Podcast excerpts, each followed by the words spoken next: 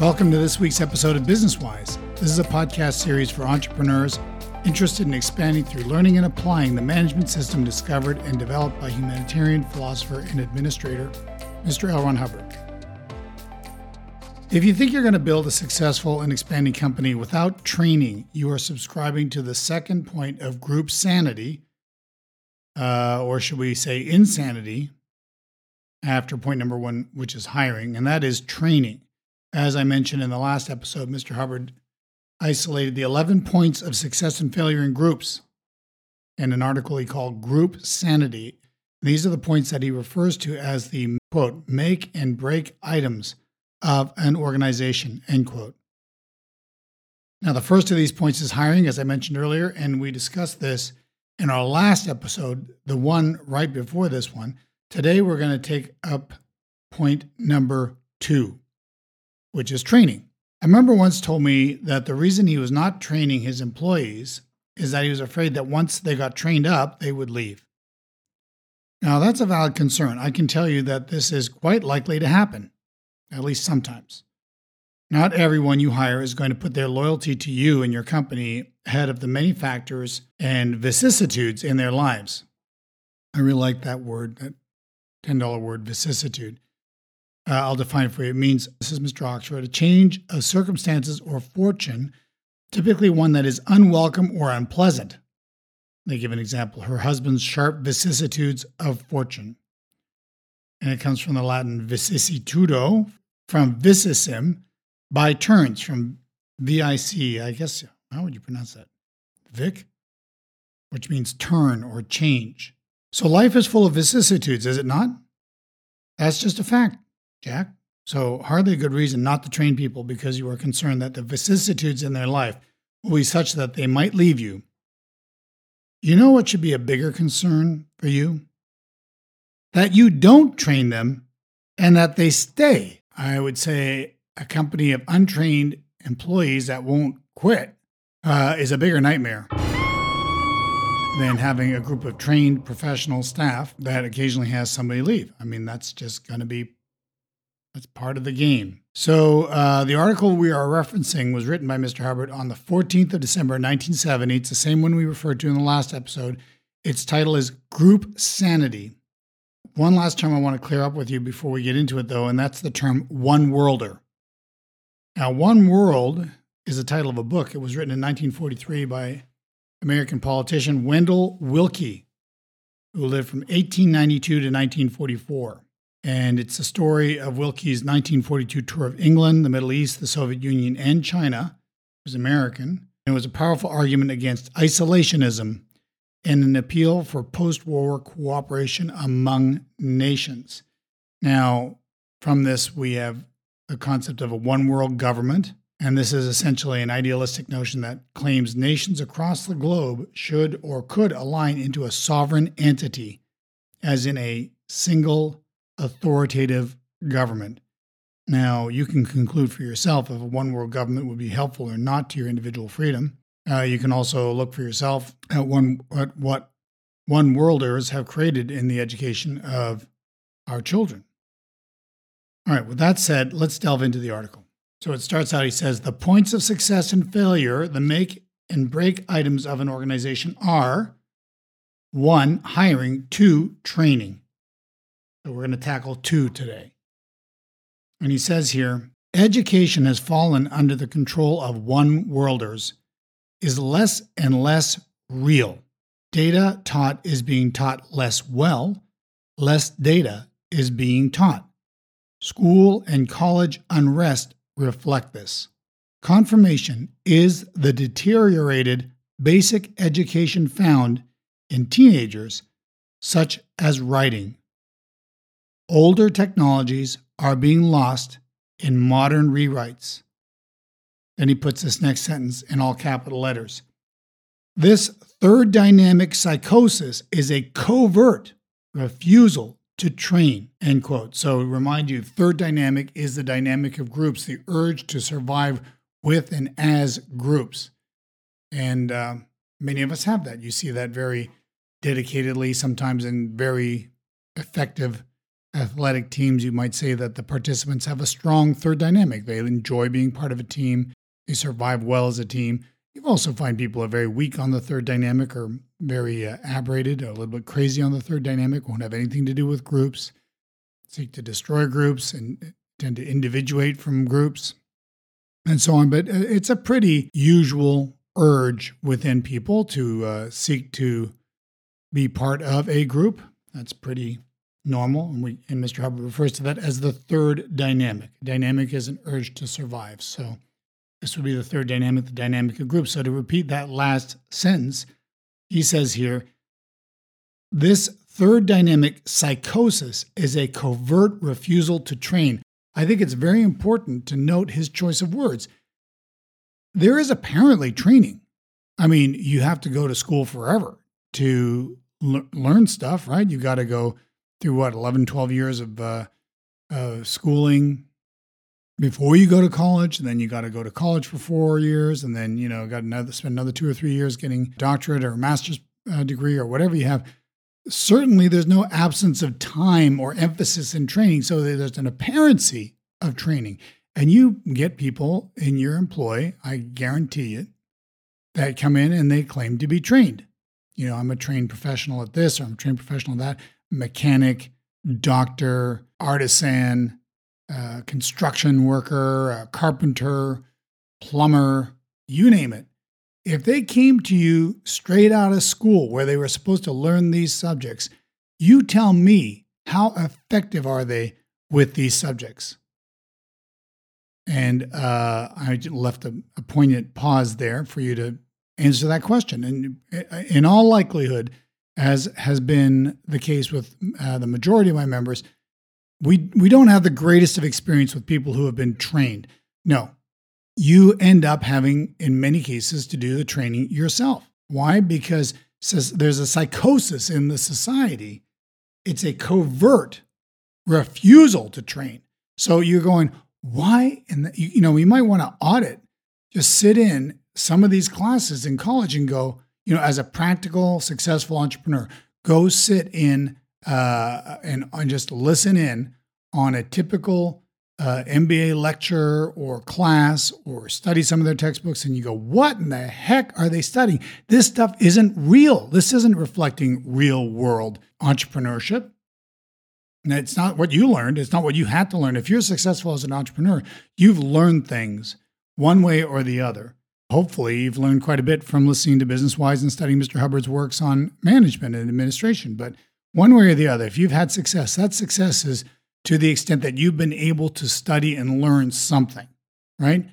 And this is the case with most of us. You know, you go uh, and get earn a degree, and now you got the paper. I've had young people come to me sometimes. I'm I'm talking to them about different career choices they have. I'll sometimes do a lecture for young people, and they say, "Well, you know, I know college is not that um, practical, but I really need that piece of paper. I'm sure you've heard this before. What the heck do you need a piece of paper for? You know, you can buy all the paper you want. You can find it in the trash can. There's all kinds of paper all over the place. You don't need to spend a, a fortune in four or five years to get paper if that's what you're looking for. No, it's like it's knowledge you want, and it's a particular kind of knowledge. It's knowledge that you can use to get something done, to accomplish something, to get a result. That is training. If you look at Mr. Hubbard's definition of a student, so I'm going to just move off of this article. We'll come back to it though, the one on group sanity here. But he, I just want you to have this definition of a student. He says, this is Mr. Hubbard's words here. A student is one who studies. He is an attentive and systematic observer. A student is one who reads in detail in order to learn and apply. As a student studies, he knows that his purpose is to understand the materials he is studying by reading, observing, and demonstrating so as to apply them to a specific result. He connects what he is studying to what he will be doing, L. Ron Hubbard. So, yeah, what is training? Training, eh, of course, implies that somebody is being trained, that person being trained is called a student. Okay? A student is one who studies, he's an attentive and systematic observer. I have members who consider that they're training their employees just because They go over stuff with them at the staff meeting. Uh, they have them read randomly this or that. Ask yourself is this systematic? Am I actually training them? Are they actually being students? Or are they more being spectators or trying to be nice to the boss or whatever? Are they actually studying with this intention? Are they reading, observing, and demonstrating so as to apply the data to a specific result? And if they're not, they're not really studying. And if they're not really studying, you're not really training. This is why it is so important to have a training methodology or system in place. And of course, in WISE, we that's a big emphasis that we that we have. We have many, many different alternatives for people so that they can train themselves and their employees. We have many options. If you if you don't know what they are, you can write me at info at wiseeastus.org and I will outline it for you. We even have a nonprofit called the Effective Management Training Center, which we uh, which was created under our direction for the purposes of servicing the WISE members and giving them economical and effective and rapid training. Systematic.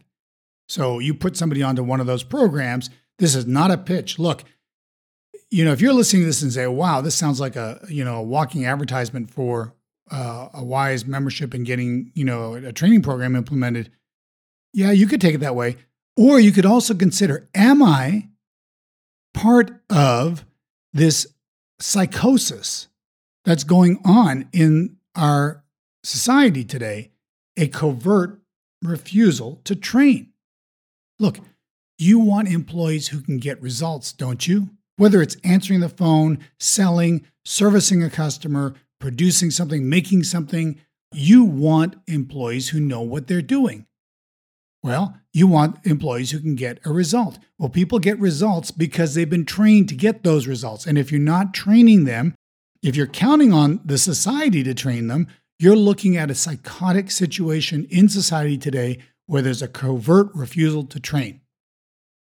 Are the kids going to school for four years able to come out and get a result? You ask yourself that question and, and, and take a look around. I'm not saying there aren't some valid training programs around. I'm not I'm not flushing everything.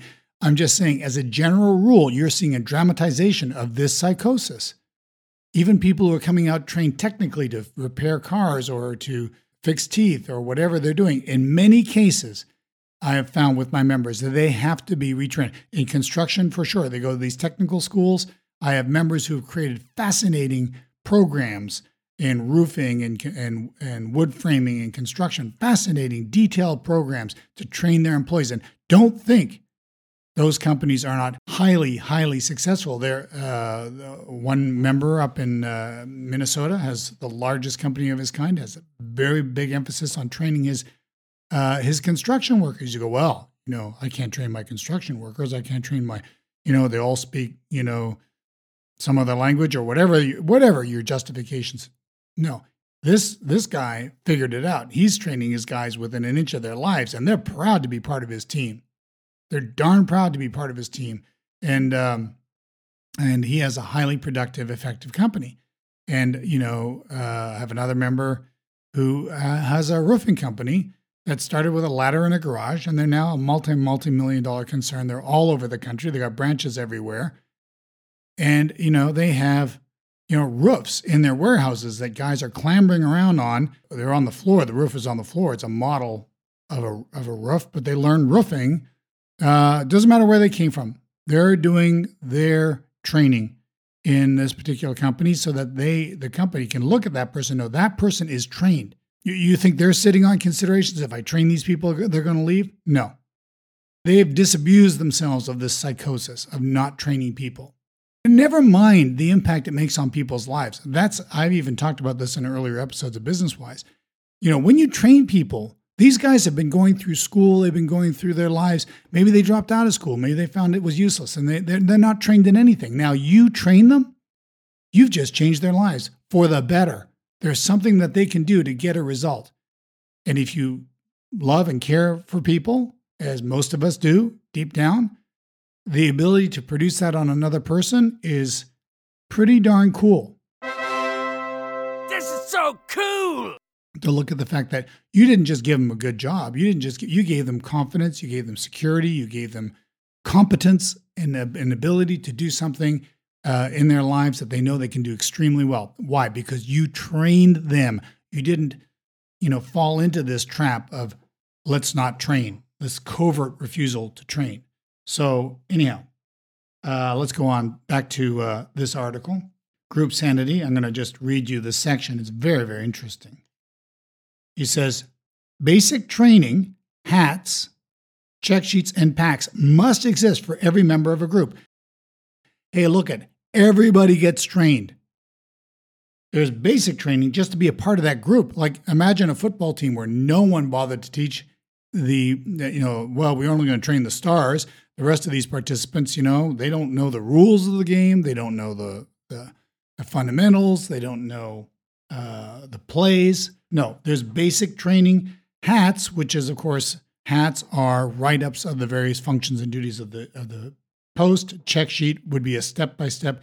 This is a methodology created by Mr. Hubbard, a technology created by Mr. Hubbard to train people where they have item by item. Talk about systematic. If it's not on a check sheet, it's probably not as systematic as it needs to be. So uh, we at Wise East US we approve check sheets. Our members they they write check sheets on, as I said, how to be safe on a roof, or you know how to prepare a room uh, for the doctor. There's check sheets on these things. They send them to us. We approve them. There's no charge for it for Wise members we look them all over, make sure there's a good check sheet that they've got there, and they're using Hubbard Management System and Hubbard's study technology to get people trained so that they are competent in their area.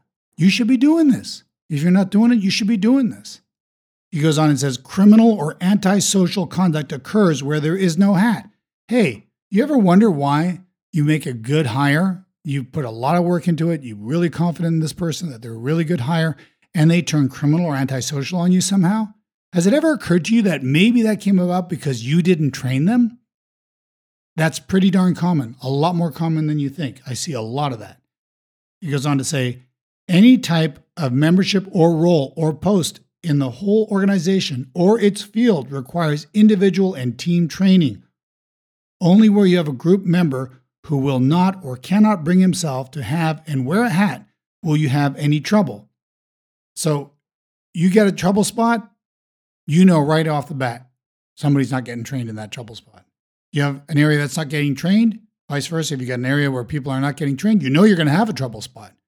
They go together, one uh, one after the next, like like night follows day. You're not training, you're to have trouble spots. You have trouble spots, you're not training. So this is so true that it's the scope of personnel enhancement now. Uh, personal enhancement. So personal enhancement, just so you know, goes in Division Five if you're having a seven division organizing board, the qualifications division. And by the way, one of the statistics of that organization is gross income divided by staff. So if you want to see, it's an interesting measure of your viability. Take your gross income of your organization divided by the number of staff you have and watch that stat every week. And if it's not going up, that means your qualification division, division five, and the enhancement part of it of training people is not getting done. That all this training belongs in division five. Okay. And Mr. Hubbard goes on to say this ask yourself, who isn't trained on his post and had it? And you can answer, who is causing the trouble? Basic training, slight or great, is vital for every member of a group, paid or unpaid. He also embraces uh, volunteers in this. Many organizations have, you know, field representatives who uh, advocate them and so forth. So they need training too. Uh, they're working with you or they're working for you in some volunteer or uh, for a social reason, you know, making a difference in the community through any of your public relations programs, for example, they need training too. Anywhere you need to get a result, people need to be trained. Just think with that. Says this requires training. Training begins in childhood. Often it has to be reoriented. My goodness, uh, you know, these days, I have to teach my hires how to eat properly with table manners in. This isn't something that's necessarily trained anymore. Uh, in on uh, young men and women uh, today. It's it's quite shocking. Said, look, you're going to go out to lunch with uh, one of the members, and you better know how to handle your knife and fork and eat with your mouth closed and keep your elbows off the table. This is stuff that you think everybody knows, but no. Uh, very often, uh, training even goes down to that. He says training as a group member must be done. What are the policies of this organization? What is our purpose? What are we here for? What are our general agreements in terms of schedule, what's okay and what's not okay. These are the kinds of things that you have to train every group member on. Doesn't matter. Oh, well, they're not literate. Good. Figure out a way to train them or make them more literate. Uh, Mr. Hubbard goes on to say training in exact technology or in the precise tech of admin is not the first stage of training. Look at, we're not asking for very sophisticated stuff. The Effective Management Association Training Center, the centralized training center that we created as a nonprofit to give you training for your employees. The initial courses are about the, the lessons are videos and they're like five to 10 minutes long each with very simple essays afterwards that, you know, anybody can train and they can train on their own schedule. But um, that we don't start with anything too sophisticated. It's all fundamental stuff that everybody should know, like keep your manners in, don't snap at people, you know, be friendly. This is, you know, you don't think you need to train on this? Ask how many unfriendly staff you have. So he says training in exact technology or in the precise tech of admin is not the first stage of training. Basic training of group members, no matter how slight, must exist and be done. Otherwise, group members lack the basic points of agreement which make up the whole broad organization and its publics. So you don't have a united team. You don't have a team that's you know works like a well-oiled machine. You probably don't have basic training, and never mind the precise technology of the of what it is that they're supposed to be producing, whether it's you know surgeries or dental hygiene or you know that's got its own technology, auto repair, uh, cabinet making, hanging cabinets. All these things are precise technologies, but more fundamental than that, you also have to teach them the group agreements that unite that group. Okay. Then he goes on to say training must be on real materials and must be rapid. The technology of how to train is expressed in speed of training. So this is very important. You know, Mr. Hubbard did a lot of research into how to study, and it's called study technology, and you should become familiar with it if you're not, because that means that your training is going to be much more effective and much quicker. Listen to what he says here. The idea that it takes 12 years to make a mud pie maker is false. Time in training does not determine quality of training. Amount of data learned that can be applied and skills successfully drilled determine training. I've seen lots of training that's all theoretical. You go to this is one of the problems with seminars. It's one of the problems with business wise. If you only listen to what you know what we go over with you and don't actually drill it yourself and put it into practice, it's of course better than not listening at all. But it only is the beginning of the cycle. It also needs to be drilled. And sometimes I'll throw a drill into business wise, but and if I do, you should do it, you know, and keep drilling it until you get it down. That the society currently stresses, this is Hubbard, that the society currently stresses time is an aberrated factor. The ability to learn and apply the data is the end product of training, not old age. This is Mr. Hubbard.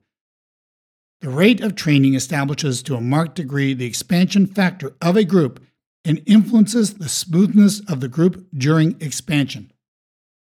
So, if expansion is rough for you at all, you're not training. You're probably not training.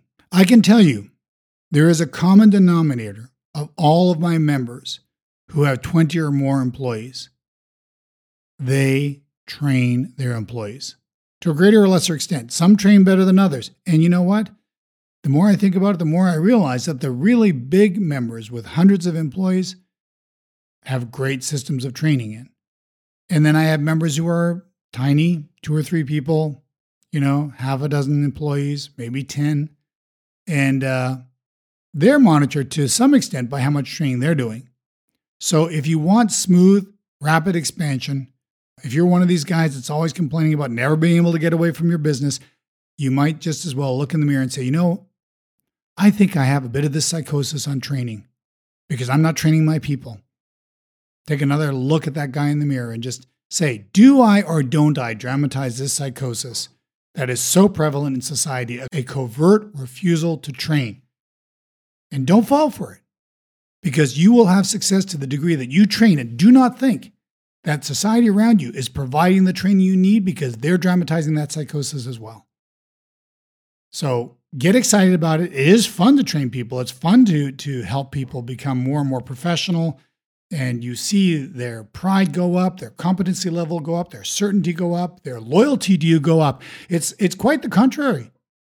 Actually, taking the time to properly train uh, your employees and make sure they really know what they're doing and having success uh, is more likely to have a group of employees who will stick by you, stick with you, because you cared enough to train them. But also, yeah, sometimes they leave. I have a member who just wrote me the other day uh, a tremendous success.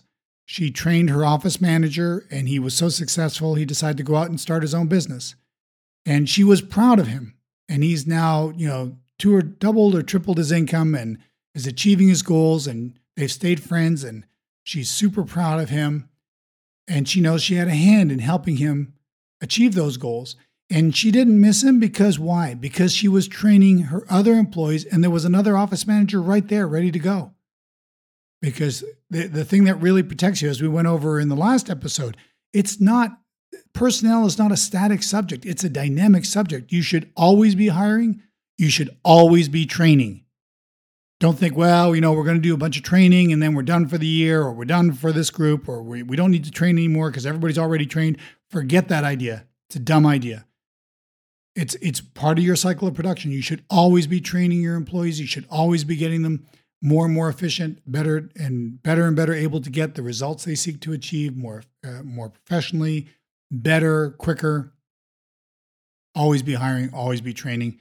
Next week, potentially, we'll talk about the third point of group sanity and insanity. Uh, I might do that, or I might skip skip it and do it a little bit later. But anyway, we'll cover each of these 11 points sooner or later. But there you go. That's the one on training. Hope you take it to heart. This one, as I know, I, I keep drilling this into the membership train your people. Um, now, hopefully, you have a better understanding why we emphasize that, and you will train your guys and gals. Okay. All right. Well, that's it for this week. Thank you very much for listening. Uh, please leave your comments and uh, any successes, and give us a like if you like what you heard. We'll talk to you again next week.